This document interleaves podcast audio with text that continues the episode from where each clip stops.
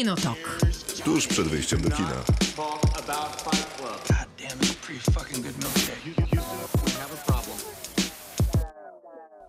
Krzysztof Majewski. Miłosława Boże. Maciej Stasierski? To jest e, Kinotok, czyli program o filmach i serialach, a jutro będzie podcastem, wszędzie tam, gdzie słuchacie podcastów.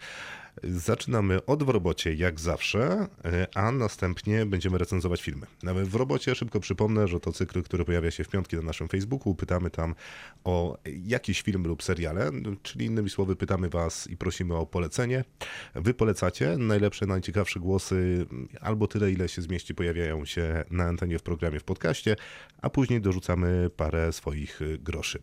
Dzisiaj pytaliśmy o filmy francuskie, szeroko rozumiane, czyli co, co tam z Francji, reżyser francuski, jakie tam uzasadnienie znajdziecie, ponieważ będziemy recenzować Wszystko będzie dobrze, film François Ozona, który jest w kinach. Tak. Oui. Maćka ulubionego reżysera. Oui, oui. Jednak, Oui, oui, nie, nie, nie, jednego z ulubionych, to prawda. Ale Krzysztof też jest Wielkim też ma fanem. go w czołówce. Nienawidzę. A to teraz już nienawidzisz? Ja zawsze nienawidziłam A Ozona. po tym filmie to już w ogóle pewnie. Aha, nie, bo ostatnio mówiłaś, że nie lubisz 4 jego... na 10. Tak, że nie lubiłaś jego ostatniego filmu, ale jak rozmawialiśmy wcześniej o, o Ozonie, to raczej Tylko sprawiałeś basen wrażenie... lubię.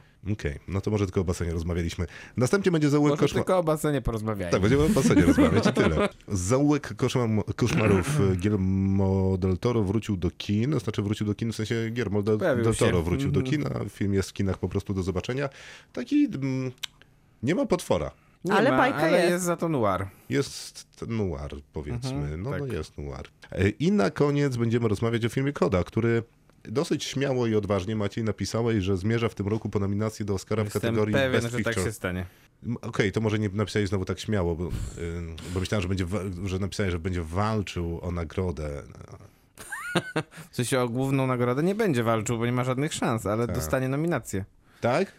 100%. Zakładamy się? Mhm. A o co?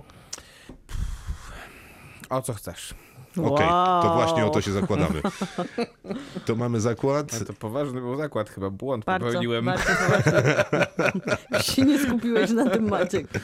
Działał To prawda, nie skupiłem się zupełnie. Działał- Zupełnie działał nie. impulsywnie. Ja widzę, że tam coś przeglądasz i nawet nie wiesz, jakie decyzje podejmujesz. Pamięć mięśniowa zadziałała. Trudno. Y, Zobaczymy, czy powiesz będzie mi nominowana do? Oscara. Co, przegrałem? Lub Kiedyś, wygrałem? kiedyś ci powiem, A, rozumiem. ale wiesz, w odpowiednim, dogodnym dla mnie A momencie. jak Maciek wygra, to co dostanie? Ustalmy to może z góry. Uścisk ręki. Nie no, Maciek sobie może życzyć. Maciek, dalej, Dobra. skup się. To będzie na tyle. Zapraszamy. Kinotok. Film. Zmieniliśmy trochę zasady w robocie, jak cię nie było, Miłka, Mm, ale słuchałaś na pewno podcastu. Nie, muszę się usprawiedliwić, że nie słuchałam Z pewnością słuchałaś, daj spokój, podcastu. No przecież nikt ci nie wymagał, nie wymagał, żebyś chora słuchała audycji, ale podcastu z pewnością, dlatego jest pewna zmiana kolejności.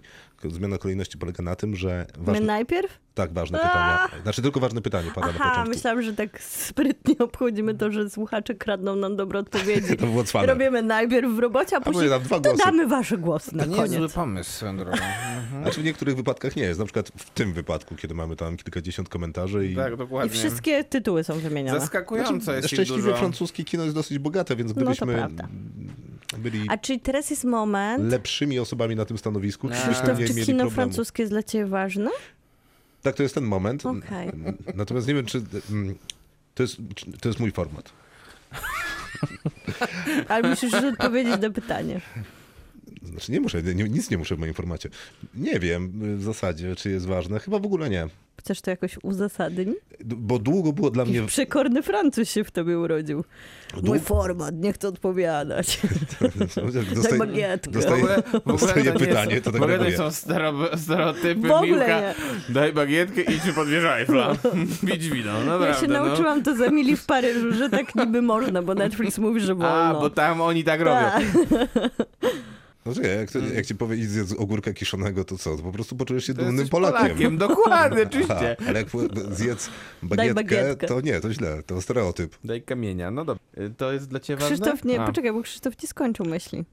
Nie, no nie, y, więc chyba nie jest y, dla mnie specjalnie ważne, natomiast był taki moment, y, że kino francuskie było dla mnie ważne, mniej więcej wtedy, kiedy ktoś odnosił się do któregoś z nowofalowców francuskich i kompletnie nie rozumiałem tego odniesienia, Ja dalej nie rozumiem. więc później z dużym przymusem og- oglądałem tam... Nadrabiałeś. nieli- No ale nieliczne filmy mi się udało zobaczyć, bo one wcale nie są łatwo osiągalne, ponieważ jak się miniesz takim momentem, kiedy wszyscy twórcy festiwalu uważają, że francuskie kino wszyscy, tej nowej fali wszyscy już zobaczyli, no i dajcie spokój, przecież nie będziemy ludzi tym męczyć. Albo już nie masz 17 lat, kiedy to tak łatwo wszystko wchodzi. Nie? No tak, tak, Dokładnie. dokładnie. Albo gdzieś tam początek, no początek 20 jest jeszcze też niezły. tak, tak, ale To później, przykład- później albo już na jest nagrywasz e, co tydzień audycję, której musisz recenzować nowości.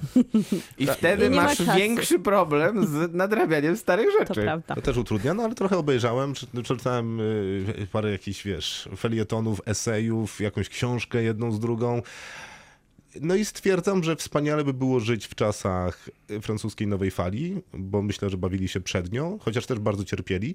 To, To z wszyscy, perspektywy wszyscy czasu... nowofalowcy prawdopodobnie. Tak, tak, tak, jasne. Nie, no, oczywiście, że tak. To z perspektywy czasu, no to głównie jest e, ten taki, to takie uczucie, że no fajnie, ale też bym chciał, a jakoś niespecjalnie empatyzuję tam, wiesz, kilkadziesiąt lat później z wami. Dlatego chyba niespecjalnie, chociaż było parę francuskich filmów, które robiły na mnie duże wrażenie, e, o których pewnie niebawem będę mówił. Maciej, kino francuskie? Brawo, naprawdę ta wypowiedź Kompletna. znakomita. Mm, Złota bagietka. Teraz możesz ją poprawić. E, nie będę poprawiał. Ja lubię kino francuskie.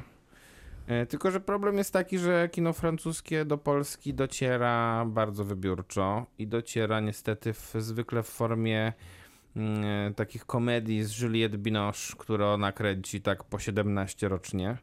I jak dociera naprawdę jakieś jakościowe kino francuskie, to zwykle na festiwalach, mm, do których nie zawsze jest dostęp. E, Znaczy tak, natomiast masz rację, że docierają faktycznie ogólnie rzecz biorąc y, francuskie komedie, które faktycznie są dosyć nieznośne. Jest nawet taka, wydaje mi się, wśród ludzi niechęć do francuskiej komedii, w Tak. Polsce przynajmniej. Natomiast jak jest ta francuska komedia, znaczy francuski film, w, który, w których lubuje się przecież François Ozon, czyli opowiada o tej klasie średniej czy wyższej klasie średniej francuskiej, kiedy oni sobie tam prowadzą mądre dyskusje przy bagietce. e, I winie. tak, to wszystko jest dobrze. Tylko mi coś nie podoba. Nie znoszę francuskiego kina. Wiadomo, jest Nie, kilka Miłka, to nie, reżyserów. to nie możesz odpowiedzieć tak na pytanie. Ja ci może po, po, pomogę Po z pierwsze, pytaniem. pytanie było inne. Czy Właśnie. kino francuskie jest, y, miało jakieś duże znaczenie w moim życiu, tak? Nie, absolutnie. Pytanie brzmi, czy kino francuskie Jest dla mnie ważne. było ważne w twoim życiu. Louis de Funès się pojawiał na ekranie chyba każdej, każdego domu i zupełnie nie bawił mnie nigdy francuski humor i nigdy nie rozumiałam tego, tego wielkiego zachwytu, tą francuską komedią, pomyłek, właśnie tego jednego aktora. Poza tym wiadomo, nowa fala, ale z drugiej strony, tak jak mówisz Krzysztof, ona w pewnym momencie, jak się przegapiło ten moment w takiej młodzieńczości na prostu poznawanie kina, to wydaje mi się, że ona się też przejadła, że wszyscy się tak nią zachwycali, że zaczęło się jej trochę unikać, żeby być bardziej cool i trendy, niż tak naprawdę się chwalić, że się ogląda. Ogólnie tak jest troszkę... To ciekawa teza. Jest bardzo taka hipsteriada, hipsteriady 2.0. Hipsteriada zwykle wynika z jakiegoś Nie oglądam, bo wy oglądacie. No Dokładnie. wiadomo. Nie idę na Poza nowych tym francuski film właśnie mi się kojarzy poza jakimiś kilkoma reżyserami, którzy tak odciśli takie, od, takie bardziej autorskie znamie na kinie, co wiadomo, kino autorskie w ogóle się broni niezależnie z jakiego jest kraju, to sama francuska właśnie komedia, to poczucie humoru, ale zwłaszcza ta taka, Czekaj, ale to, że Że jest kino kilku- to dobrze. że jest kilku, No tak, nowofalowcy to jednak Tak, tak, tak, byli ale to to- autorzy jednak. to ja bym jednak zostawiła tą. Jednak bym zostawiła tą nową falę, która wydaje mi się jednak taka. No, zbyt e, obcykana, żeby się do niej odwoływać, prawda? Bo to wszyscy wiedzą, że trzeba się odnieść do francuskiej nowej fali. Nic nie trzeba. No, można. Ja na przykład Ale- nie potrafię, bo nie oglądałem za dużo. A e, to, co oglądałem Jean-Luc Godarda, to z całym szacunkiem, ale do śmieci. No A przepraszam. nie, to co ja oglądałem Godarda, to było Ale nawet z miło. pewnością, że gdyby ktoś mi to wytłumaczył, To pewnie tak, ale no nie chciałbym ale się mu, długo musiał to wytłumaczyć. Ale najbardziej mnie chyba ten ten obraz francuski, który właśnie, tak jak mówiliście, trafia niekoniecznie tylko w komedii, ale też w takich obyczajowych filmach, czyli tac, takiej trochę trywializacji relacji, takiej rozwiązłości, zawsze jakichś trójkątów emocjonalnych, czterokątów, sześciokątów, zawsze jakieś draki i dramy, te pary, które rzucają takie seksualne spojrzenia z zawina bagietki i stołu, to mnie strasznie irytuje w tym kinie. Ono jest jakieś bardzo dla mnie bolesne, bo nawet nie chodzi o to, że jest jakieś banalne, ale po prostu nie czuję tej, tej skali wrażliwości. No i jest Francis Ozon, który jest... François Ozon. François. François, François. spróbuj, spróbuj jak ze słynnym myśliwcem Ozon, francuskim. jak dla mnie kino Więc będzie Ozon i ja to t- zupełnie nie kupuję jego właśnie braku wrażliwości i jego filmy wydają mi się socjopatyczne. hola, to jeszcze recenzję Ozona mamy przed sobą. Ale to, to nie tylko ten, który ostatnio otrzymaliśmy, w ogóle. Wszystkie, wszystkie. Nie, może Dobra, wszystkie, czekajcie, bo y, on ma bardzo różnorodne Głosy słuchaczy. kino. Miłka, czy to już, czy je, jeszcze ten... No nie o, wiem, na- bo ciągle mi przerywacie, ale możemy już się skupić na głosach słuchaczy. Słuchajcie. Naprawdę? Nie, dobra. Po okej. francusku. Nie, no, nie, bo, ym, Dramat. robiliśmy... Dramat. Co dramat? Po francusku tutaj. Dramat emocjonalny rozegra się. Okej, Michał, jak dla mnie kino francuskie jest jednym z lepszych w Europie. Bardzo polecam Kryminał 36, Braterstwo Wilków, bardzo długie zaręczyny, Amelię, Miłość na zadanie? Nie znam. Dwa dni, jedna noc, Rust and Bone, Serce jak lód, Na ostrzu szpady, poznajmy się jeszcze raz i na koniec Władca Władca Paryża. Też polecam, bardzo dobry film. Wiedziałem, że to... Widziałeś? Widziałem, tak, wszyscy widzieliśmy chyba. Dobry, co? Dobry, fajny, podobał No, się. no, no, dużo emocji. E, Oto przyszedł mi do głowy jeszcze Quentin Dupieux, jego genialny Deerskin i jeszcze mniej genialna mordercza opona. Mm, hmm. To jest problematyczny Chyba głos, bardziej. bo Quentin Dupieux jest Kanadyjczykiem. No ale wiesz, skojarzenie Ale było dobre. Mandy Bullet zrobił Ale ostatnio o wszystkie są, Francuzach. ale nie wszystkiego Tak, filmy... tak, Mandibules. Ja się zastanowiłem na- nad morderczą oponą, Nawet bo nie co to wszystkiego genialne. filmy są po francusku chyba. No ale z Kanadyjczykami tak jest ten problem, że Wiadomo, większość ich oczywiście. filmów jest Znaczy, po francusku. i Dupieux wszyscy- jest pewnie z, z Quebecu, tak obstawiałbym oczywiście teraz. Być może stereotypizuję bardzo. Maciej, nie ryzykuj. Dobrze, proszę. Dominika pisze na moje długie pytanie na temat francuskiego kina nie. No i bardzo dobrze. Ale napisała, że lubi dwa, Hiroshima Moja Miłość i 400 batów. Inne nowofalowe są już, się już dla mnie zestarzały. Poza tym francuskie filmy kojarzą mi się albo z niezbyt śmiesznymi komediami, albo z bezsensownym okrucieństwem pod pretekstem gatunkowym. E, No i jesteśmy, no i jestem najgorsza, bo nienawidzę filmów z Louis Define. No i proszę, brawo. E, Natomiast Tomek e, pisze, że tylko z tym panem i załącza gifa z Louis Definem, więc to tak zależnie od tego, kto co lubi. E, Darek pisze, że zgadzam się z Tomkiem, który załączył Louis Define, ale od siebie dodam nienawiść. Mafiu Kasowica z czystej rozrywki, seria Taxi i na koniec niesamowity Bazyl, człowiek z kulą w głowie. Pozdrawiam. E, I tu są kontynu... Aha, jeszcze do Berman dopisuje Darek. Magdalena pisze, że moje ulubione Wielki Błękit, e, Luca Bessona, Pan od muzyki oraz Pogorzylisko. Z drugiej strony nie przepadam za francuskimi komediami romantycznymi. Nigdy nie przepada chyba, Chyba za nie, to francuskimi tak komediami. samo, ale to tak samo jak na, za polskimi nikt nie przepada. Ale ten, Pogorzylisko też jest Denis Też, Villeneuve, też kanadyjski Kanadyjczyk. No ale nawet takie nazwisko ma, wiesz. To, że mogłaby mylić, no tak. Nazwijmy go Dni i będzie dobrze. E, Sylwester lubię i nawet mam kilka swoich ulubionych filmów. Z klasyki to zdecydowanie Towarzyszy Broni i Reguły Gry, Komedianci, 400 Batów, Fahrenheit 451, Do utraty tchu, Pogarda, Kleo od 5 do 9, Wielka Włóczęga. Lubię również pierwsze filmy Bessona ze współczesnego kina z pewnością, filmy z podznaku nowej francuskiej ekstremy, a także oba filmy Julie Ducarneau, a ostatnio zacząłem nadrabiać zaległości z kina Jean Rolina. No i brawo.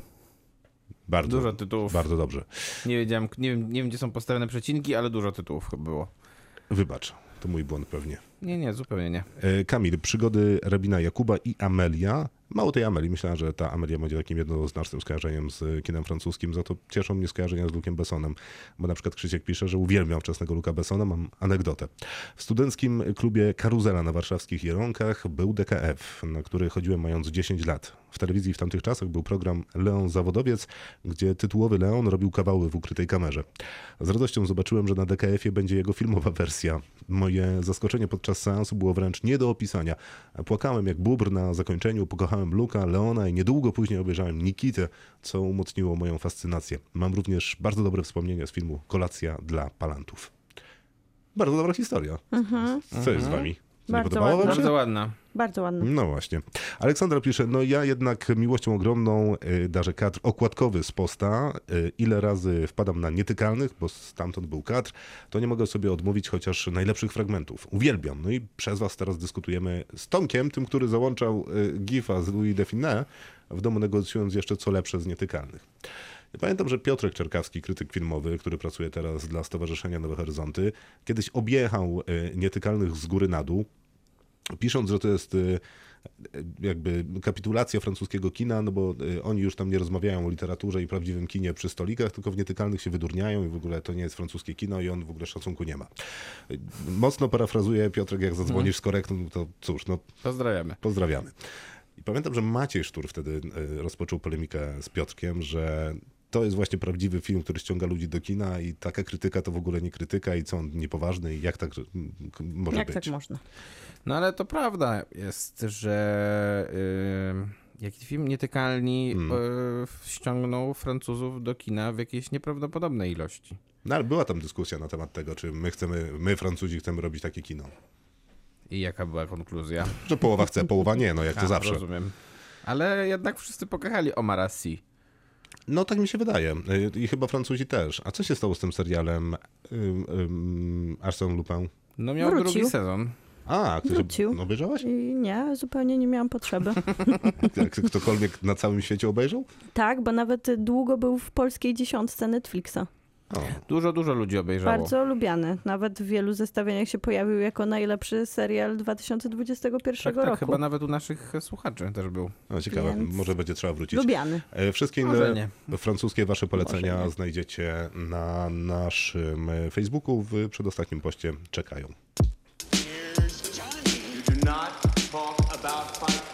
Kinotok. Film. Francuskie kino, Miłka, ty jako największa z fanek, co masz nam do powiedzenia? Rozumiem, że nic.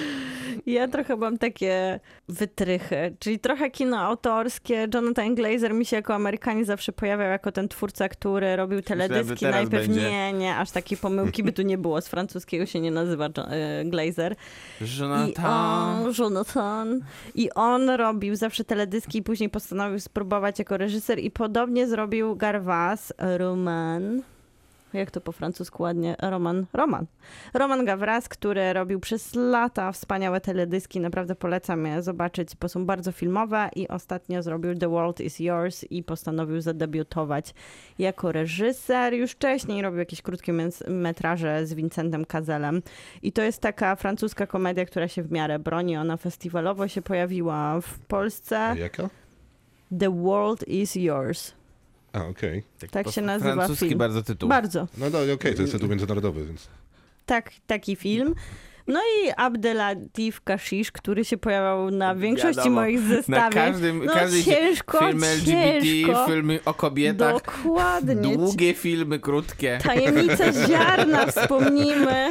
Filmy z kobietą, która ma niebieskie włosy. Tak, te. Dokładnie. I z takim... Najdłuższa scena seksu w filmie. A to też. akurat też on, no. I wielkie kontrowersje stojące za tymi scenami seksu. Znaczy, jest, ale to mówimy Nie, o nie którym rozmawiajmy filmie już o w tym tym. kontekście. O życiu Adeli. Pewnie, no chyba nie o tym. chyba nie, Mektubie. to nie było tam już No żadnych właśnie, więc- kontrowersji. No bo nikt go nie obejrzał. Tam, nie, nie, tam. Nie, ja słyszałem głosy, że powinien zostać, że na Nowych Horyzontach powinna, czy druga część zostać Mi puszczona. się bardzo podobało. No to gdzie to kontrowersje? Nie, kontrowersje tylko były w życiu Adeli. Jak W sensie- prowadził swoje aktorki. Aha, że na planie, sensie, że w tym na sensie. planie. Aha, no dobrze, Nie tak, taki tak. Ale filmowy już nie tak. opowiadajmy o tym po raz szósty. Dobrze. I widziałam, że były głosy naszych słuchaczy. Oczywiście Los Carax jako ostatnio, Anet to już można się kłócić. Holy Motors, film kochany w Polsce i powracający często w jakichś takich zestawieniach festiwalowych czy kinach plenerowych, ale ja bardzo lubię A jego co, O czym początki. można się pokłócić co do Anet? Co do Anet? No To to, nie jest, jest, francuski film. ale co do jakości, o to mi A, to chodzi. to też nie można się kłócić. Nie ma jakości tam. Ale ja bardzo No lubię nie, jego no ja- pierwsze mieliśmy, filmy. Wiesz, ogólnokrajową dyskusję na temat Anet. Mieliśmy? Tak, tak. 16 osób na Facebooku się kłóciło. Byłem, No, byłem, ale to, chyba nie byłem jedną jedyna strona. osób. No właśnie, byłeś, byłeś stroną w tej Byłem, dyskusji. tak, nie, byłem, byłem stroną atakującą. No, no, no, ale no, jest to strona. Ale to też nie jedyna strona, w sensie, na której to się odbiło, bo ten film bardzo konsekwentnie podzielił publiczność wszędzie i na każdych filmowych Tak, chyba stronach prawda, były prawda. wielkie kłótnie o to, że genialne albo najgorsze możliwe arcydzieło, ale lubię jego filmy z początków, czyli Chłopiec spotyka dziewczynę, Pole X, Złą krew, Kochankow, Kochanków. To są takie filmy, które gdzieś właśnie niby do tej nowej fali się odnoszą, ale to jest bardzo kino autorskie na początku robione na takim wydaje mi się niewielkim kosztem, czyli trochę taki nasz europejski odpowiednik amerykańskiego kina niezależnego. Leo Carax na pewno reprezentuje. A Sayasa trochę mam z nim jak z um, Ozonem, że No, zrobił czekamy. większość złych filmów, ale Sils Maryję lubię bardzo. O, mamo. Ja też lubię Sils Marie, nie wiem o co ci z Ty, tym chodzi. lubisz, ty jeszcze lubisz personal shopper też. Tak, to prawda. No właśnie, to już w Ale ogóle jest to nie do jest- wybronienia. To jest... W ogóle są niedobrze. Sils Mairia to jeszcze powiedzmy, ale Później wiadomo jest e, ostatnio Julia Docournau, która też udowadnia, że kino francuskie w ogóle się nie mieści w żadnej rozpisce, bo ona po prostu robi swoje kino i to ciężko je tutaj sklasyfikować jako kino francuskie. Jest też Adira, Ad, Adira, jak proszę? Jacques Audiard. Jacques Audiard, który też dla mnie ma takie nierówne filmy, bo ten jego ostatni film, nie ten nowohoryzontowy, który był teraz na podstawie 13 komiksu, tak, bo jego nie widziałam, ale Bracia Sisters to już tak Nie, trudniej to mi z nimi było. To Bardzo lubię. lubi. Ale Imigranta czy Proroka książkę. kocham. Proroka, tak? Tak. No ja też lubię. To są takie filmy, które na pewno ze mną zostały na dłużej, więc no, to wszystko, to co Czyli wyłuskałam lecimy z... nazwiskami bardziej. Wyłuskałam z kina, które jest autorskie i trochę tak naprawdę odstaje od kina francuskiego, bo mam po prostu swój oryginalny język. To tak, ja na pe- mogę już, tak? Czy, Tak, czy, tak, tak. y, To z jednej strony na pewno Gaspar Noé, on nie jest oczywiście Francuzem, tylko jest Argentyńczykiem, ale jednak robi kino francuskie z- zdecydowanie. Myślę, że najlepszy jego film Climax to jest dla mnie jego absolutnie najlepszy film. E, Natomiast, natomiast Nieodwracalne to też jest Mhm. ważny jego To film prawda. i myślę, że dobrze, żeby wybrzmiało. No tak. I też jakże francuski, bo przecież tam ta para francuska wtedy taka No tak, Power w sensie couple, która Power couple znana na całym francusko-włoska świecie. Monika Bellucci, Vincent Cassel. Yy, to jest, więc to jest Gaspar Noé. I jest oczywiście François Ozon. Ostatnio rozmawialiśmy z Krzysztofem. Ja jednak doszedłem do wniosku, że ja lubię i tego, który robi podwójnego kochanka, i tego, który lubi Franz. I w sumie każdego właściwie względnie François Ozona lubię tak przynajmniej na 6 na 10, więc, więc tutaj pewnie się z Miłką pokłócimy. Dzisiaj na Mm. pewno. E, Jeden z najlepszych filmów, jakie w ogóle według mnie e, powstały i na pewno jeden z najlepszych, jaki ja widziałem, to jest film francuski oczywiście, ale zrobiony przez polskiego reżysera. O, to będzie Polański. I się No, nazywa... Nie, Cieślowski? I się nazywa Danton Czyli Andrzeja Wajda. Wajdy. To był, to był mój trzeci typ. To był mój trzeci typ. A jaki miał być czwarty? Bo czwar... o czwarty już trudno, nie? Ale kto powiedział, że miałbym czwarty? Do trzech razy sztuka. No nie, no... Ja, A jest jakiś czwarty? ja jestem zdania, Jest, że... no mógłby być przecież... y, Żułaski? No jest, No, Żułaski, tak. no może być, ale myślałem z tych Francji. bardziej współczesnych, y, jak on się nazywa?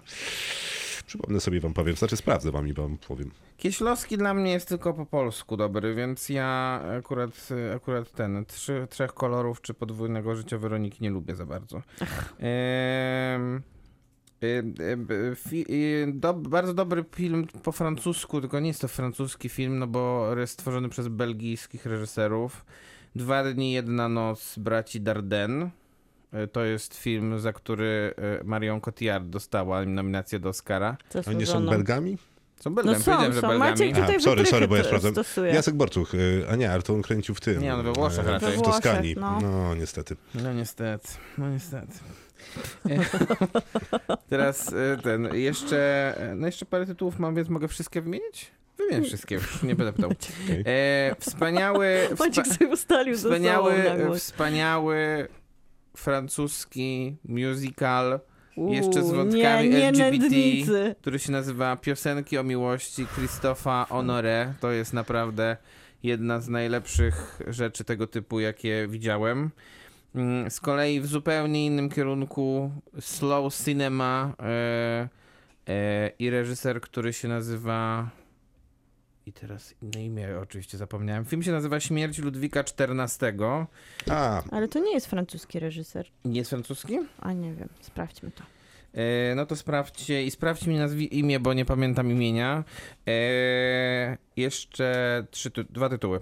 Delikatessen, film Sie- Serra.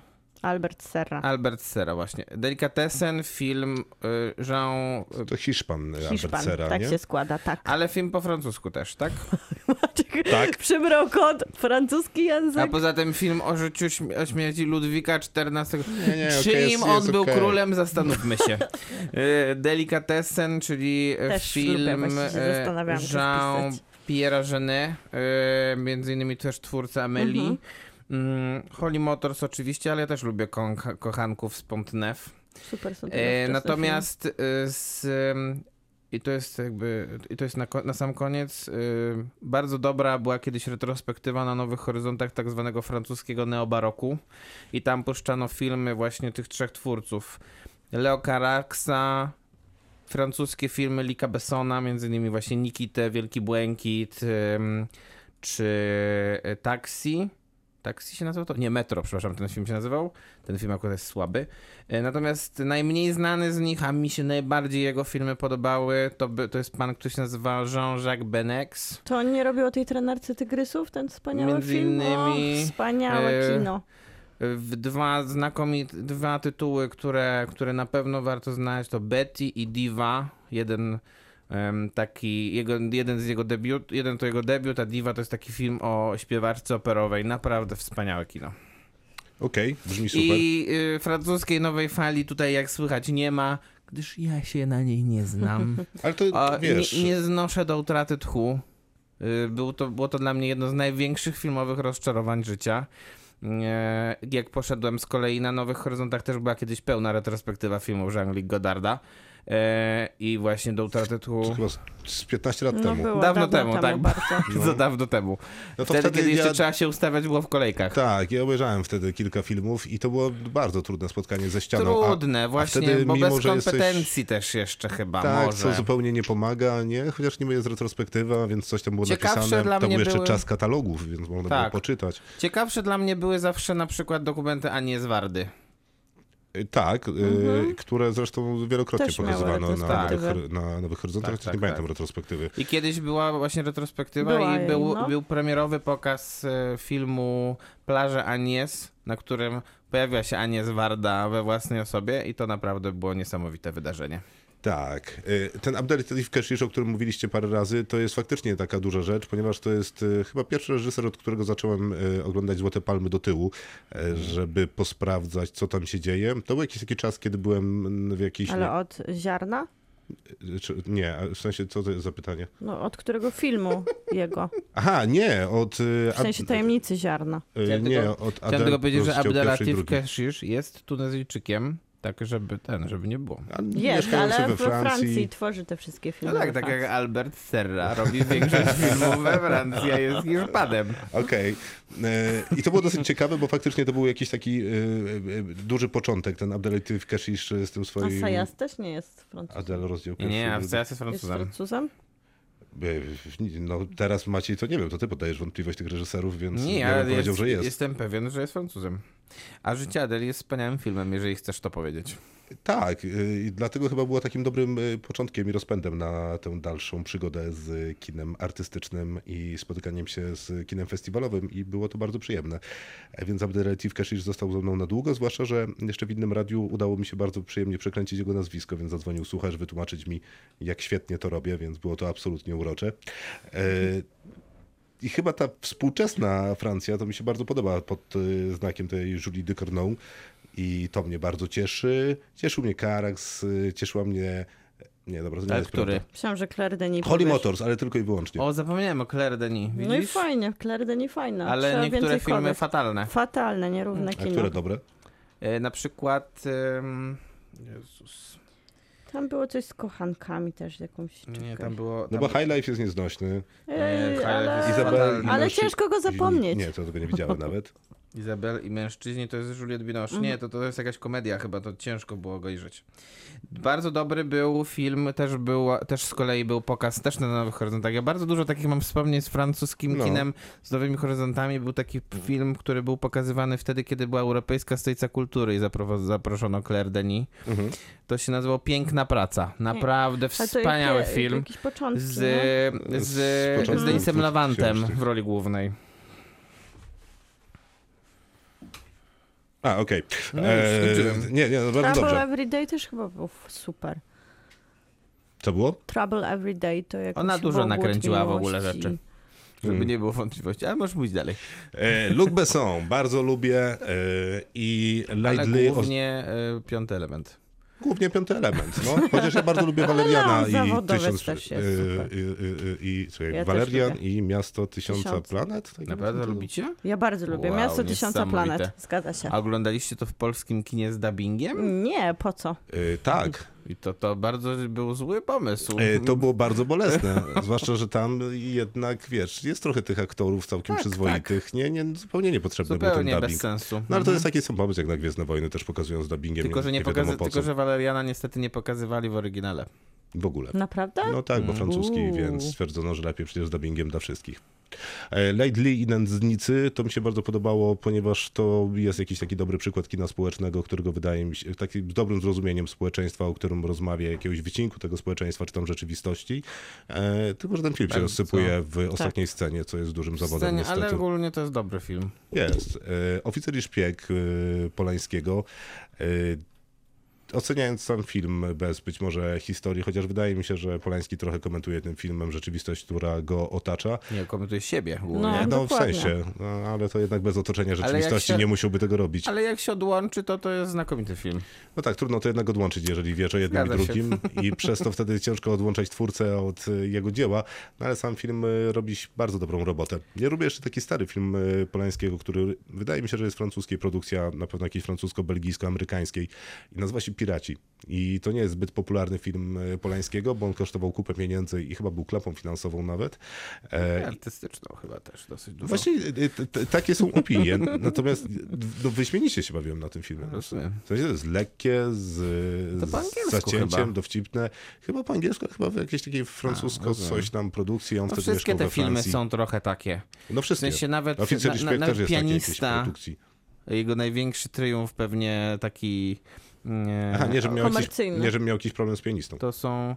Nie, nie, pianista jest znakomitym filmem, ale, wszystko, ale jest jakby koprodukcją Mhm. francuską na pewno. Tak, no w sensie, że jest tam parę krajów i w tym Francja macze palce regularnie, to tak, tak właśnie jest. I w zasadzie No to i poza tym... oczywiście portret kobiety w ogniu. Tak miałem Krzysztofie. powiedzieć. No E, właśnie, niezmiennie, gdzie jest twój film? niezmiennie doceniam, niezmiennie jest zimny jak kostki lodu. Niezmiennie. Kinotok. Film. François Ozon powrócił do kin, wszystko będzie dobrze. Nie, pomyliłem tytuł. Dobrze, Wszystko poszło dobrze. Wszystko poszło dobrze, tak. Tak, właśnie. Dokładnie Tak, tak. Bo to w sumie y, też cytat z filmu, ale nie będziemy mówić z jakiego momentu tego filmu, ponieważ będzie to spoiler. Myślałem, że nie powiesz z jakiego filmu. E, Jak y, czytałem opis dystrybutora, to wydaje mi się, że też zawiera pewien spoiler, bo w zasadzie ta obietnica filmu, zawiązanie akcji, zawiązanie fabuły czy historii jest w zasadzie po godzinie seansu. A co w, w, w, w A opisie co jest w opisie? e, Straś nam. w opisie No jak jest, powiem, to zdradzę już Aha. wszystko, nie? A to chyba nie jest takie istotne. No i to jest niezły argument, więc jest tak, że, że są dwie córki, e, które będą głównymi bohaterkami tego filmu, no i e, jest ojciec. Ojciec André, grany przez André Dussolier, e, dostaje udaru, co sprawia, że zostaje w części, i to w sumie niewielkiej części, ale w części sparaliżowany z lewej strony, ale zachowuje władze umysłowe w pełni i ma dwie córki, Emmanuel i Pascal, e, które mm, będą się nim opiekować, od razu przyjeżdżają do szpitala, kiedy się tylko dowiadują. E, Jedna z nich, Emmanuel, szybko dostaje prośbę od swojego ojca, a prośba jest taka, żeby pomogła mu e, umrzeć. Tak, tak zwane, e, po angielsku to się chyba mówi assisted suicide, a bardziej to jest po prostu eutanazja, tak? Tak jest. I ona jest Ale nielegalna. taka asystowana Tak, no, no dlatego assisted suicide. I ona jest nielegalna we Francji. Żeby to zorganizować, trzeba przeprowadzić taką całą akcję przewiezienia czy pojechania z André do Szwajcarii, gdzie funkcjonuje fundacja, która pomaga w takich sytuacjach. Też chyba warto zaznaczyć, że jest to film oparty na prawdziwej historii przyjaciółki Ozona, która opisała ją w książce i którą on postanowił, że zekranizuje trochę też, o, żeby oddać jej pamięć.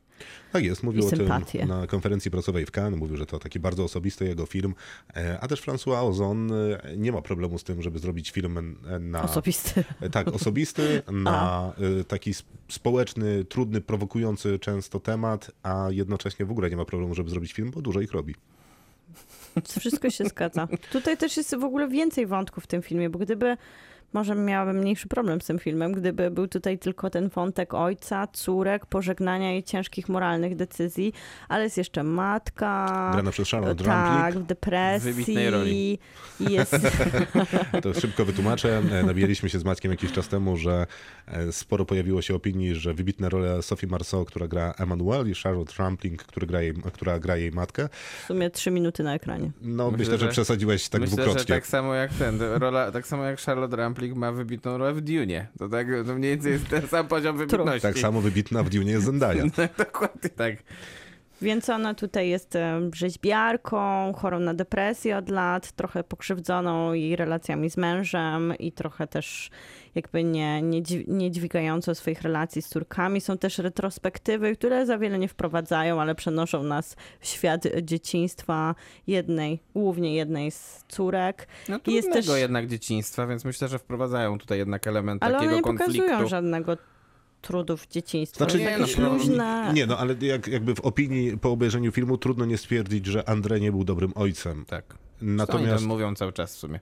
Tak, tak, tak. Zresztą no, mówią, że jest trudny, że jest Mówią, uparty. ale ja tego nie widzę. E, On cały czas e, przecież nabijał się z niej, że za dużo je, że będzie e, grubaską, to tam co regularnie to powraca. Inna sprawa, że ta relacja jego z córką i te retrospektywa no, są faktycznie niespecjalnie uzasadnione, no bo wiemy, że relację mieli trudną, on był najwyraźniej nie najlepszym ojcem, no i co?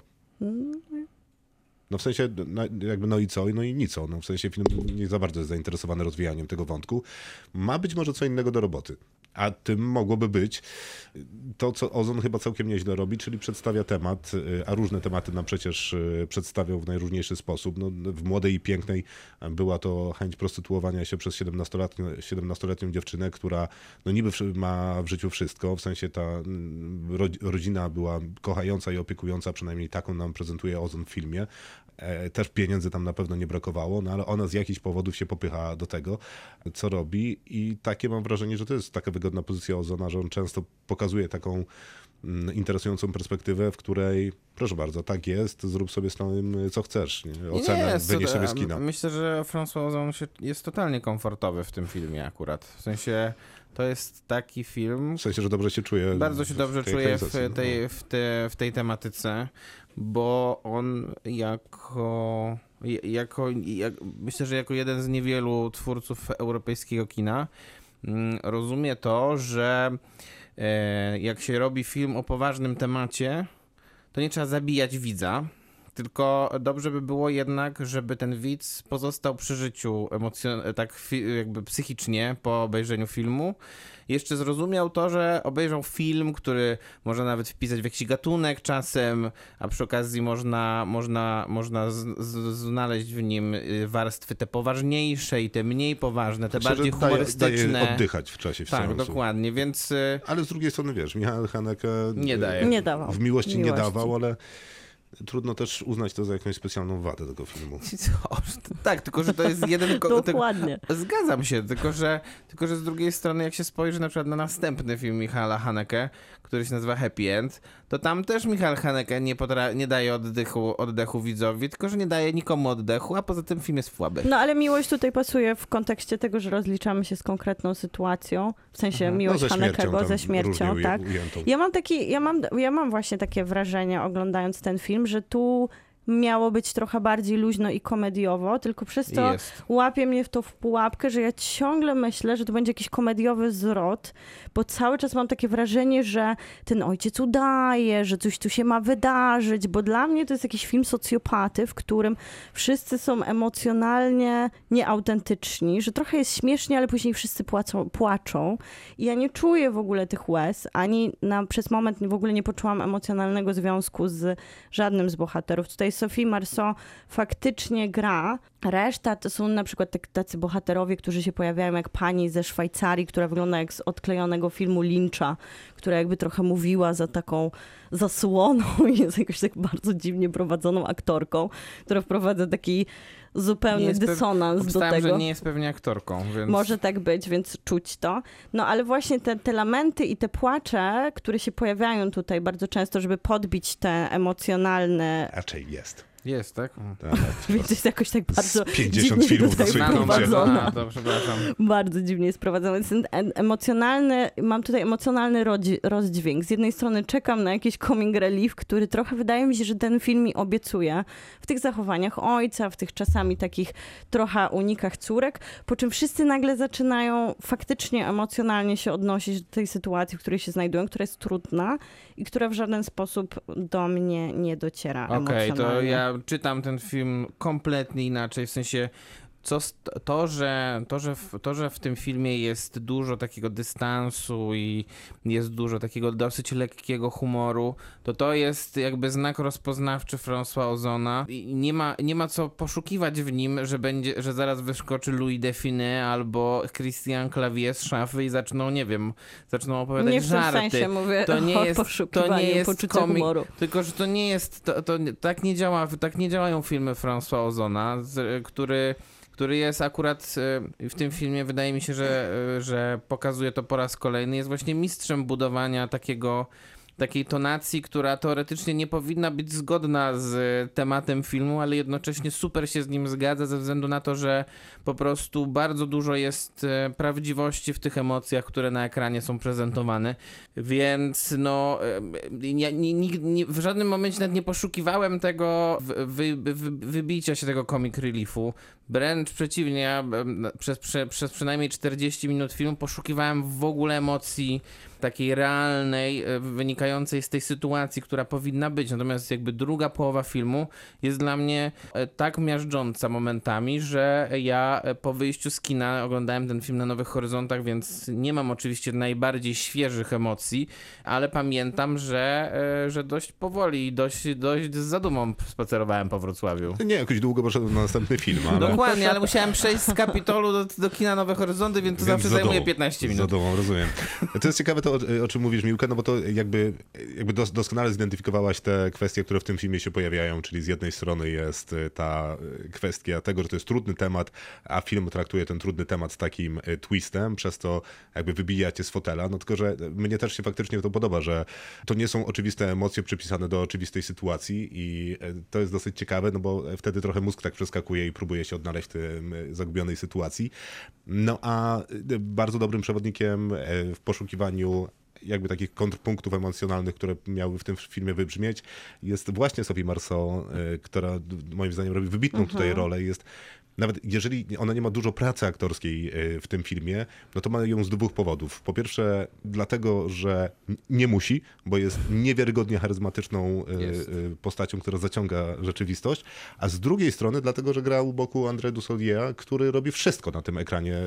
co Wszystko, no chyba- bo on ma inną rolę zupełnie. Tak, tak. no tak, no bo zupełnie. jest w połowie jest tam w jakiejś tam części sparaliżowany, jest po tym udarze, no więc to jest taka bardzo fizyczna rola, on tam bardzo dużo robi. Dopisuje się. Tak, szarżuje, szarżuje. szarżuje, totalnie. Więc jakby no. trudno się z tą nieco taką pomnikową y, Marceau y, się gdzieś tam znaleźć, odnaleźć, znaleźć sobie jakieś tam rejestry emocjonalne, w których, które nie będą za bardzo, które nie będą po prostu dziwnie wyglądać No na ale tym nie obrazie. mieliście przez to Wydaje mi się, że wrażenia, że, że, przez to, że ona tak dobrze gra, a on, a on jako taki partnerujący i trochę przeszarżowany kontrapunkt też jeszcze jakoś działa, ale już jej siostra, rodzeństwo i tło przez to strasznie cierpią, bo widać W sensie jak mąż, bardzo są Serge. niepro... Serge. tak, nieprowadzeni fajni są bardzo.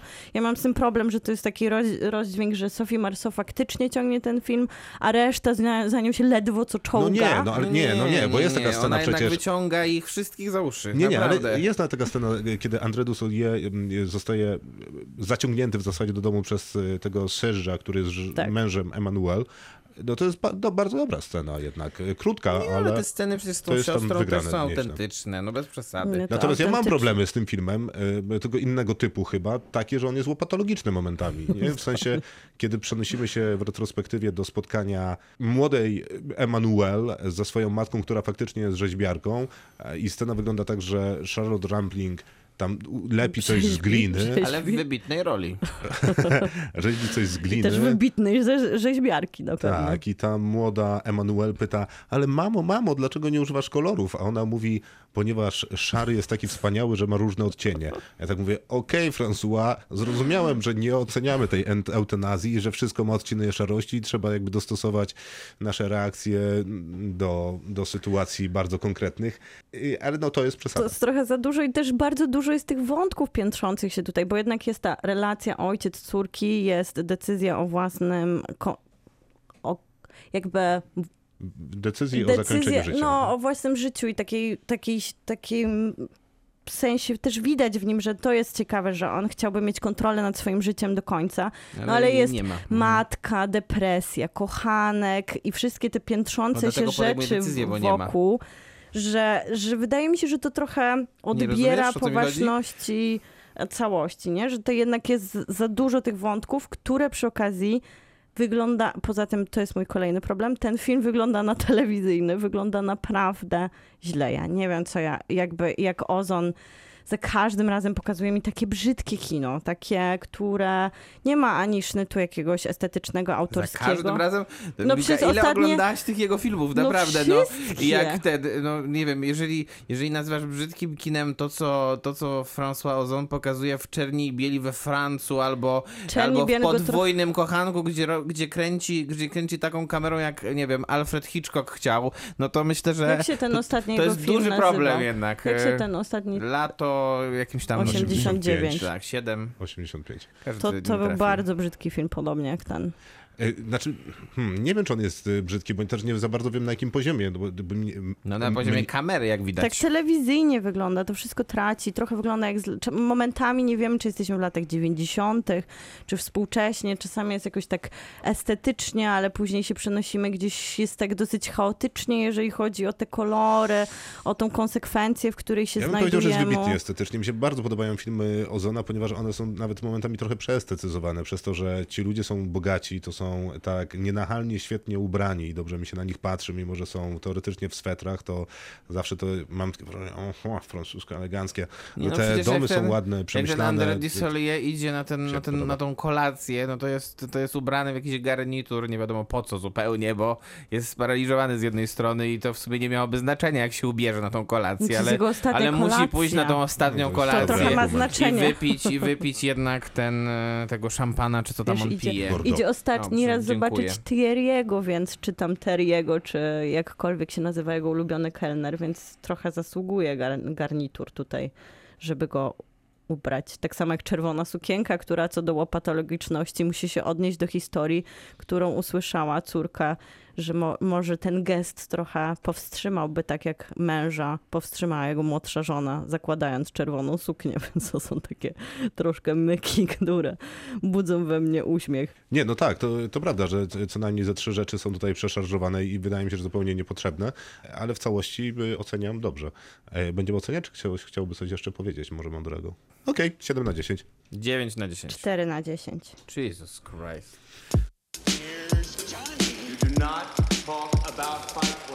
Kinotok. Film. Czas na kodę, film, który znajdziecie na Apple TV, który się rozkręca, mam Od wrażenie. dawna. Ale to też wynika stąd, że Apple TV kupił ten film, uwaga, za najwyższą kwotę, bo po Sundance jest taka licytacja na filmy, które tam wzbudzą wielkie rewelacje. Chodzi o festiwal filmowy i później wszyscy jak na aukcji je wykupują. I wcześniej takim największym hitem był Palm Springs, który kupiono za 17,5 miliona i 69 centów. No a właśnie Koda jest filmem, który wygrał tą stawkę 70 centów. 25 milionów. Tyle kosztował, czyli To przebił dosyć mocno. Dosyć mocno przebił ostatni wynik najwyższej stawki. To dosyć dużo, chociaż ja Mm. nie mam pojęcia, jakie są później zwroty z takich filmów i jak to się w ogóle liczy, nie? Skoro kupujesz abonament, to nie poszczególny film, więc jak się Jasne. później liczy jego prawda. zysk, no ale dobra, to ich sprawa, nie nasza. Ale pasuje do tej platformy ten film.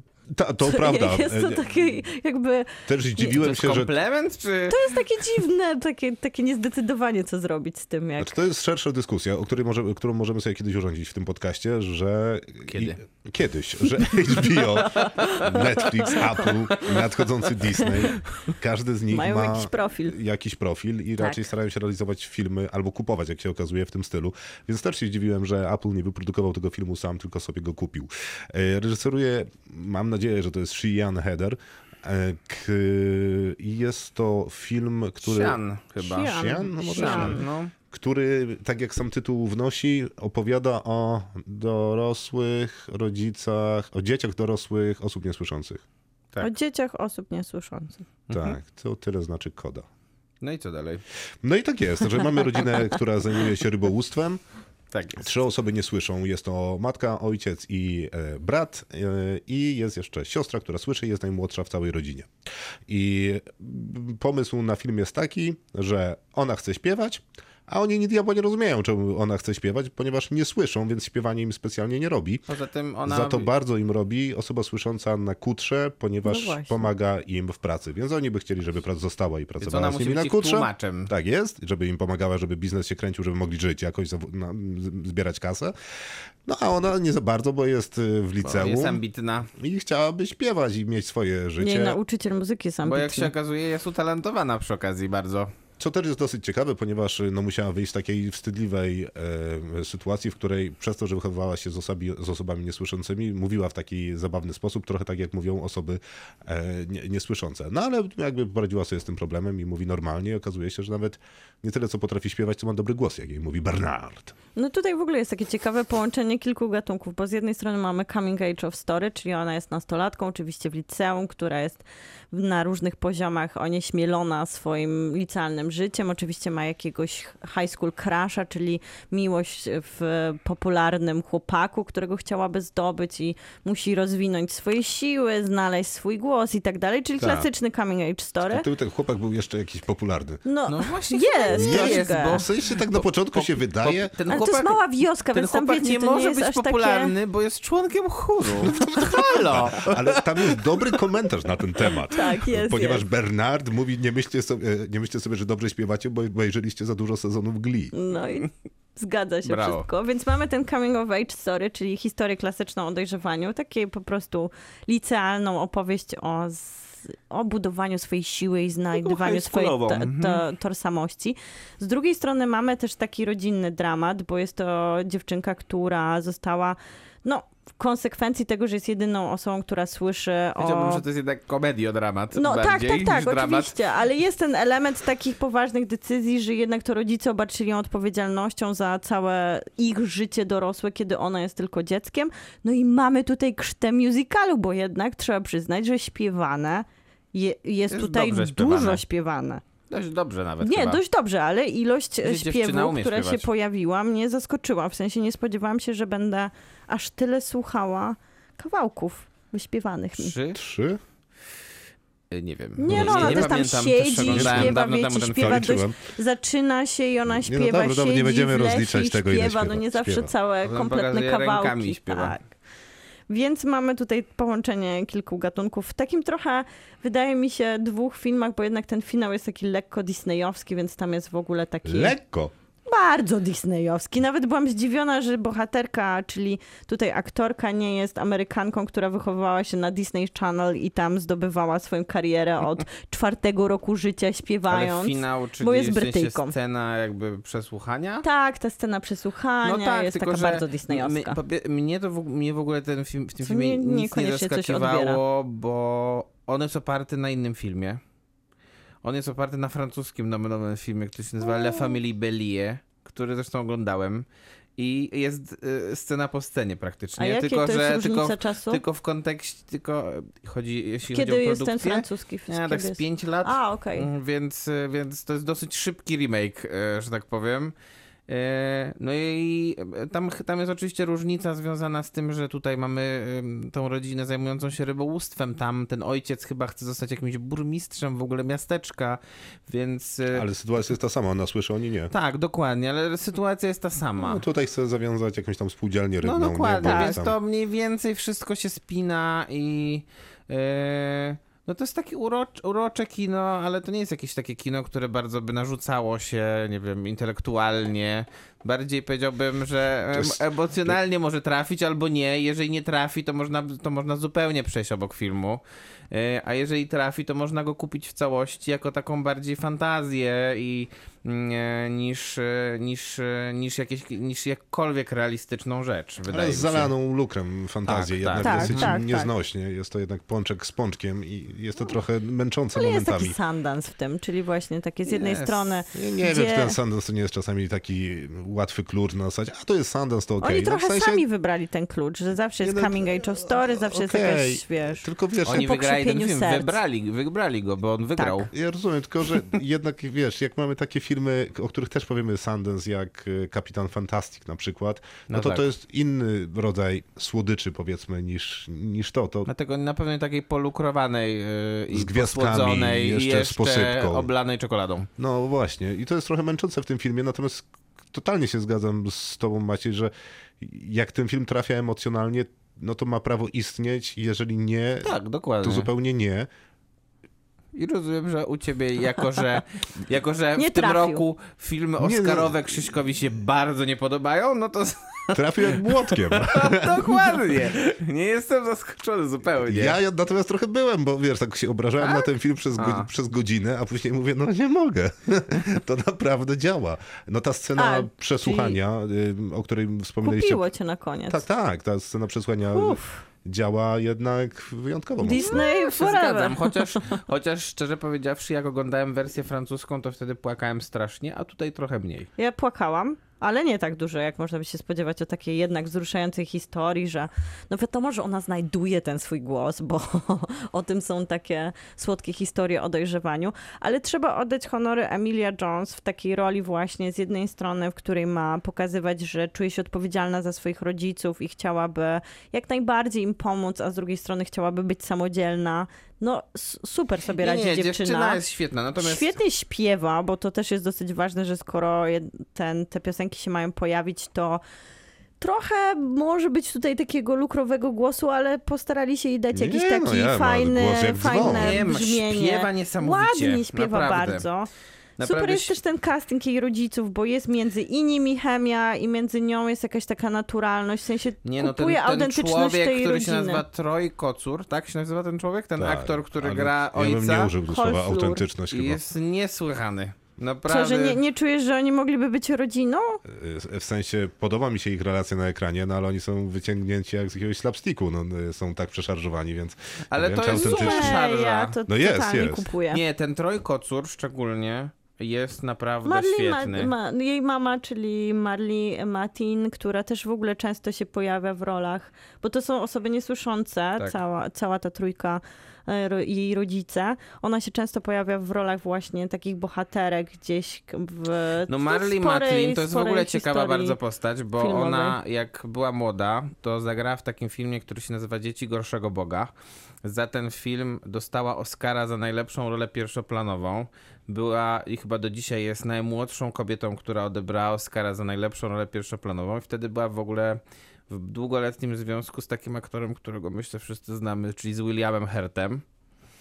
E, a potem e, stała, potem jakby odeszła dosyć mocno od aktorstwa i stała się bardziej taką postacią, polega, która, która oparła swoje życie na aktywizmie osób niesłyszących. e, No i to jest bardzo ciekawa historia jednak, bo miała taki bardzo dobry, mocny start w karierę, z który, który, którego nie zamieniła nagranie później co chwilę w filmach, tylko jednak na robienie czegoś ważniejszego i, moc, i, i, i chyba lepszego dla wszystkich.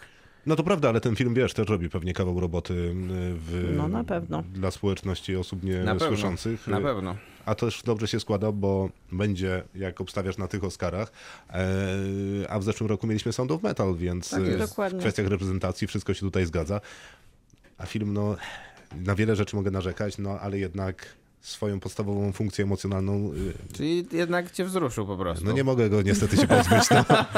Wszystko mi jednak. mówi, że go nie lubię, A no i jednak, co jednak. zrobić? On jest super, ale wiecie, na przykład mi się strasznie podoba, że tutaj jest taki prosty pomysł, który działa jakby na poziomie tego coming of age story, że opowiada się, że nastolatkowie jakoś chce się pokazać, że oni się nie są w stanie komunikować ze swoimi rodzicami i rodzice nigdy nie rozumieją swoich dzieci, zwłaszcza w tym okresie takiego dojrzewania i buntu. Tutaj oni mają świetne relacje, takie wiecie, przyjacielsko-kumpelskie wręcz na poziomie takiej relacyjności rodzice-dzieci, no ale oni nie mogą zrozumieć jej największej pasji, bo jej po prostu nie słyszą. No, ale to Więc chyba jakby- wiele rzeczy nie rozumieją. Jest Tak, w niej, oczywiście, nie? Bo jest to to- oczywiście- ta relacja jest to lepiej wygląda z oczywiście synem, który też nie słyszy. Nie? Jest to absolutnie płytkie. Ale działa tutaj. jakże fajne. Jak tutaj świetnie działa. A poza tym zabawne są jednak te sceny, bo, Super bo ci zabawne. rodzice przecież, y, to jest też ważny element tej historii, ci rodzice są bardzo z blisko ze sobą. Są bardzo aktywni I seksualnie. bardzo są aktywni seksualnie, co niekiedy przeraża jednak ich córkę i W sensie prowadzi do e, całkiem niezłych e, do niespodzianek. niezłych, zaba- mi się- zabawnych scen, tak. które wydaje mi się, że faktycznie mogłyby się wydarzyć, no bo czemu by nie? Dokładnie. E, I sporo rzeczy jest Chociaż wolelibyśmy o tym nie myśleć, O nie, to... na pewno nie. Na pewno, na pewno nie, nie, nie, nie, nie. Raczej nie. W ogóle świetny film na niedzielę. Tak, bardzo dobry film. Dla E, całej rodziny, Dawno też nie widziałem familijny. e, przyzwoitego kina familijnego, e, które faktycznie nie trafia, nie strzela ślepakami. Jest jakieś, bo być może to jest, nie jest jakieś super wymagające intelektualnie, ale na pewno nie jest głupie. Nie, nie, na Nie, pewno nie, nie. nie, nie. nie. Więc wszystko z tym Moim dobrze. zdaniem z morałem. Ale nie, Jak no, każda myślę, bajka że- powinna. Myślę, że ten film ma jednak, e, głównym celem tego filmu jest jednak e, bycie rozrywką i on rozrywką jest naprawdę na bardzo wysokim poziomie. Czy 7 to jest bardzo wysoki poziom? Nie wiem, ja dam 8, a Ja ty też. Dasz 7. No i już. Kinotok. Film. Guillermo del Toro w kinach. Film nazywa się Zaułek Koszmarów. Obsada gwiazdorska, bo na ekranach... Z... Oczywiście gwiazdorska, rzeczywiście. No nie, no jak jest Bradley Cooper, Nie, to jest, można by no, postawić Jest gwiazdorska obsada. Bradley Cooper, Wszędzie. kropka, ale okazuje się, że jest też na przykład Toni Collette, Kate Blanchett, Willem Dafoe, um, Rooney Mara, Richard Jenkins. No, No, gwiazdorska, Kogo- nie kogo nie ukrywajmy. Bardzo to wszystko dobrze wygląda też, bo Guillermo del Toro to jednak jest spec od tego, żeby film dobrze wyglądał. Mm, Poznajemy Stantona Carlisa, Carlyla. Carlyla? Tak to się czyta. No co ty? Na 100%. No dobra, no to może być Caroline. E, któryż to dołącza do takiego objazdowego cyrku, w którym Jakieś, są tak, trupy, nie wiem, parku trupy, rozrywki, nie wiem jak czegoś to takiego. nazwać. Ale w dwudziestoleciu międzywojennym w Stanach Zjednoczonych, gnębionych kryzysem gospodarczym, łatwo odnaleźć się, że jesteśmy w dwudziestoleciu międzywojennym, bo szybko ktoś powie, że e, Jesteśmy... ten mały Charlie Chaplin zaatakował Polskę, Zaatakował wyobrażasz sobie Polskę, arogancję? Tak, tak, dokładnie. To Willem Dafoe mówi tak. Tak jest. Czyli jesteśmy już tak u progu wojny, tak ta- naprawdę. tak, ale to A Stany Zjednoczone dołączą do wojny jeszcze za dwa lata.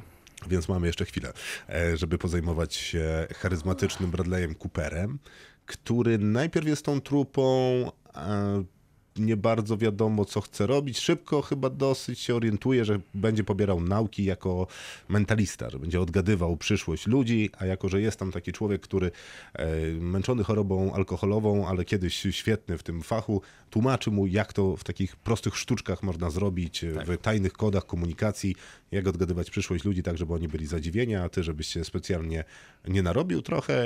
Pomaga mu w tym Tony Collette e, w, w nauce Bradley'a Coopera. E, No i A to ona tu, z kim? Wróżką? Ona, ona jest jest jego żoną, tego, tego, tego pijaka. A, okej. tak, i jest wróżką przy okazji. Przy okazji No, jest wróżką, tak. Układa tarota, jakieś takie tam różne Wiadomo. rzeczy. E, Jego Wiadomo, gra też przecież znany dosyć aktor David Strathairn, tak, to prawda. więc no... Zresztą do- dobra jest, rola.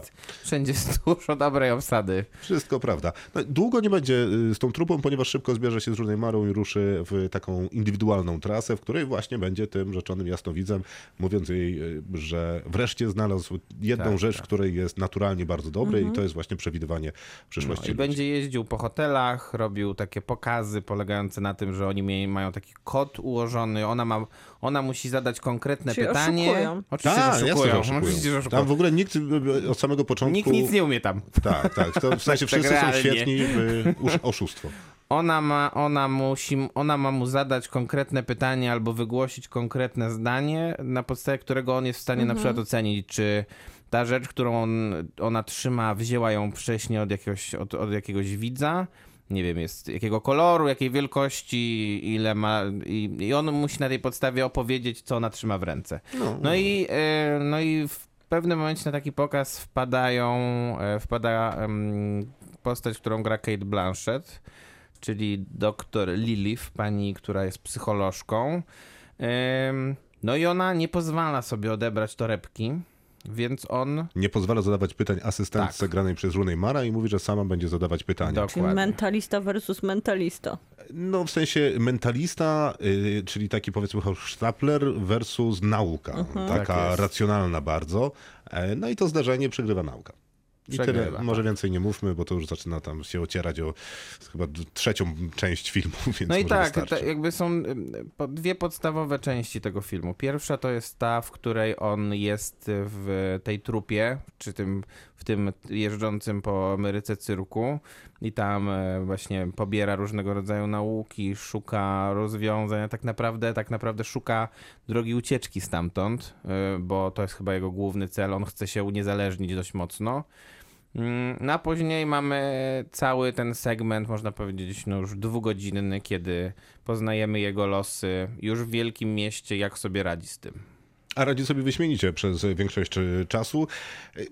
Nie ma w tym filmie nowości na pewno. W sensie to jest bardzo oldschoolowy y, film, który jest robiony w bardzo oldschoolowy sposób, nie tylko na poziomie jakby realizacji i budowania bohaterów, ale także y, jakby samej historii, która jest opowiadana. y, Przez... Ale tu na plus. Nie wiem, bo moim zdaniem to bardzo ciąży tej historii. Film trwa przeszło 2,5 godziny, albo jakoś tam Mhm. Dwie i w okol- pół godziny równo a, chyba. okej, no dwie i pół godziny. I, i, to, się, to jest, po angielsku byśmy powiedzieli, że to jest taki slow burner, że bardzo powoli się pali ten film i faktycznie jak już się tam wypalą te sceny, które są przewidywalne do granic możliwości, to one dają pewną satysfakcję, ale przez to siada napięcie tego filmu moim zdaniem do cna i to jest dosyć bolesne. Na plus i jakby w tym oglądaniu tych przewidywalnych scen i tak bardzo miłe jest patrzenie na A, no znakomitą obsadę, która naprawdę chyba wierzyła w ten film, bo nie ma tam jakichś przypadków niesprawnego grania. Grają rewelacyjnie wszyscy.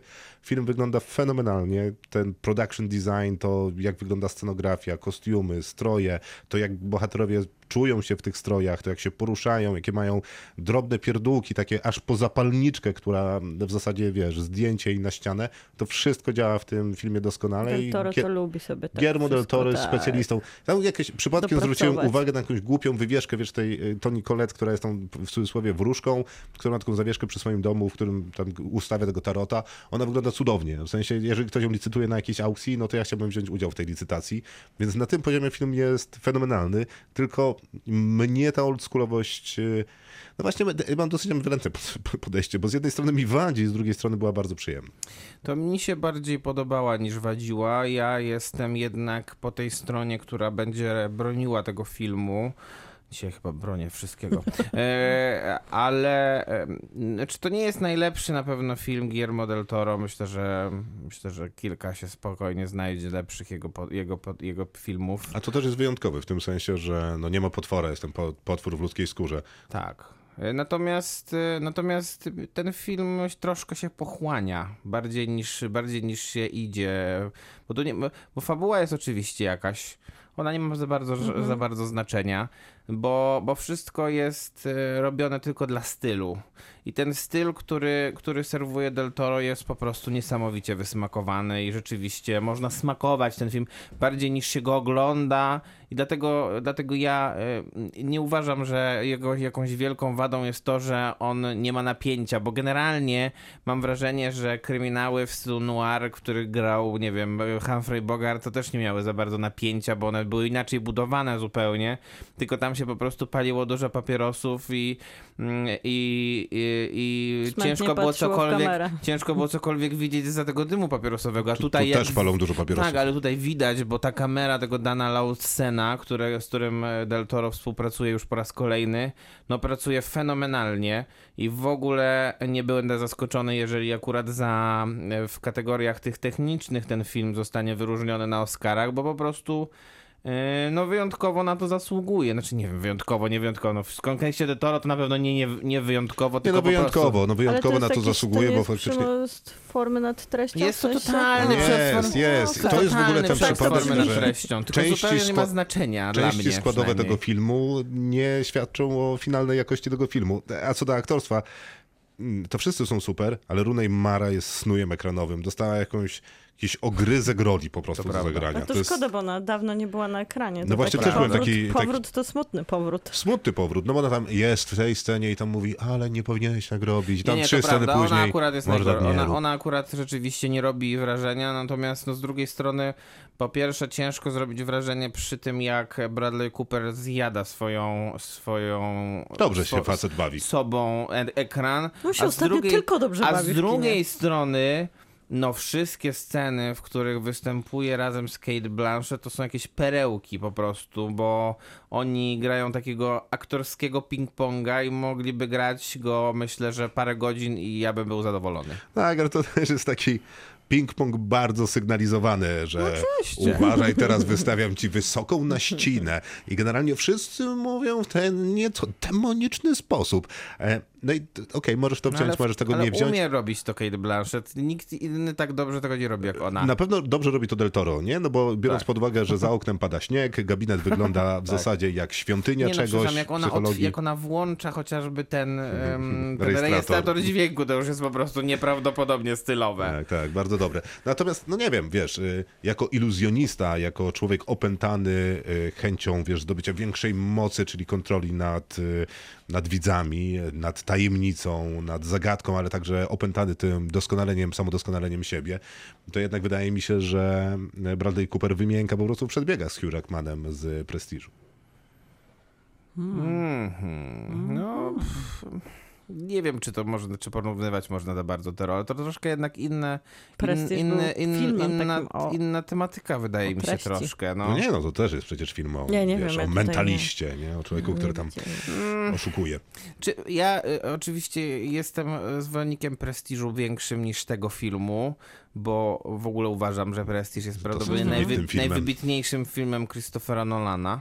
Natomiast, y, natomiast y, A był ja jeszcze jeden taki film. wciąż- Iluzjonista. Tak, i ten nie był taki dobry. Ale był dobry. Ym, I wciąż bym, będę bronił. No Del Toro jednak, y, jak, jak nie ma nic ciekawego do powiedzenia, to zawsze, to zawsze y, dopokaże.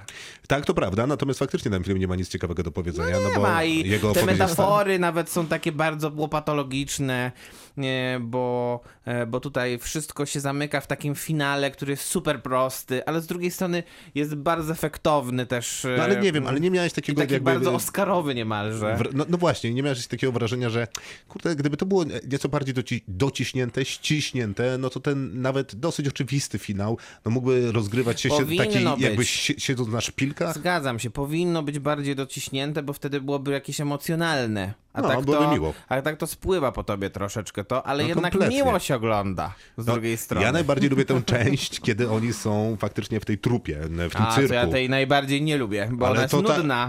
Cały film jest nudny, ale ona tak fenomenalnie wygląda. A, okej, no... d- A y- Del Toro tłumaczy, dlaczego ten film zrobił? Z jakiejś miłości Oj, do Del Toro od kina? dawna chciał ten film zrobić, on miał w ogóle prawa bardzo długo do tej książki. I tam pewnie jest jakaś romantyzowana opowieść. Dla... Tak, i tam przyjaciel go zachęcał przez lata, żeby to zrobił. E, i on wreszcie zrobił, bo to jest jego pierwszy film bez y, potwora, nie? więc to też taka Tak. duża rzecz dla niego. A przy okazji kiedyś rozmawialiśmy o tym, że Del Toro y, robi w tym systemie jeden dla mnie, jeden dla was. Dla was robię Pacific Rim, dla was robię Hellboya, dla siebie robię Labirynt Fauna, dla siebie robię e, wody. czy zaułek koszmarów. Więc ja mam wrażenie, że Na pewno trudno nie lubić tego Del Toro, który robi dla nas, czy tam dla nich, y, bo i Pacific Rim jest wspaniały i Hellboy wiadomo, zwłaszcza druga część Golden Army, pozdrawiamy. Of course. Natomiast y, tego Del Toro dla siebie, no to, to różnie bywa, nie? No bo na przykład y, Labirynt Fauny jest fenomenalnym filmem, Kształt Wody ja lubię, Ja ale lubię. Nie na, znakomitym Ja filmem. lubię. na kolana nie powala. O nie, A ja za- uważam, że Wow, powala. Okej, to- cieszę się, a zaułek koszmarów w ogóle mnie nie powala. Bo koszmarów najmniej powala, natomiast e, no wciąż jeśli chodzi o, jeśli chodzi o wyobraźnię wizualną i taki artyzm, w, który, który przedstawia ten film, no to Del Toro jest niedościgniony. Tak, to prawda. A Ale nie masz takiego wrażenia, on- że on nie opowiedział w Zaułku koszmarów niczego, czego No nie powiedział w kształcie wody? Oczywiście, że to mam takie mam wrażenie i co z tego? No dla właśnie, właśnie to zupełnie nie ma Ja tak tylko- znaczenia. tak pytam, to zupełnie nie no. ma znaczenia, Tak bo, pytam. bo ten film, bo ten, ten film wygrywa tylko i wyłącznie stylową, No, e, która jest naprawdę wspaniała, po prostu. Ale to ciekawe, że on tak zre- zrezygnował z moralizatorstwa, bo Nie, on tak on na lubił pewno nie, zre- Nie, on nie, zre- nie, nie, nie zre- zrezygnował, nie. tylko że ono jest po prostu tutaj strasznie łopatą A, okej. serwowane Skąd i pomysł? proste wręcz. No bo ja nie widziałam, tak zrozumiałam. O Boże, czasem. on już nie moralizuje. Nie, nie, moralizuje, przecież, przecież jest ten, Ja może wam- przecież, e, przecież konstrukcja tego filmu to jest taka klamra klasyczna, że Tak. po prostu bardziej się nie da. Nie da się. To bardziej się nie da, no. Ja już mówię, chyba będę wychodził, bo już wiem, co tu się wydarzy. Dokładnie, no. Jak już, No to no, świetnie. nie powiem co, ale wiadomo o co chodzi. Macie, ja wiem, że ty dasz mu dużo. Dam, ja ja mu z tych mu- samych powodów, co ty, daję sześć. Ja osiem.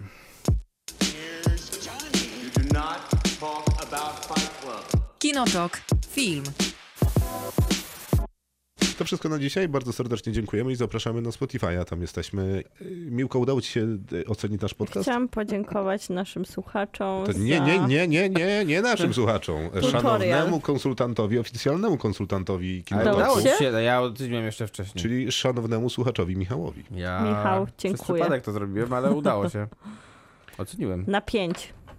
Ja Spra- też, sprawdzimy cię też, zaraz. też na pięć. Y, Więc teraz Zapraszam wszystkich, żeby dokonali dokładnie tak tej jest. samej oceny. Pięć na pięć. nie ma teraz wymówki. Wystarczy kliknąć trzy kropeczki obok podcastu i tam wystawiamy ocenę, a przy okazji subskrybujemy i jest super. Co masz w ręce? Właśnie znalazłam tutaj taki... Nie będę czytać co. Krzysztof Majewski? Miło słowa, Bożek. Maciej Stasierski, dobranoc. Kinotok. Tuż przed wyjściem do kina.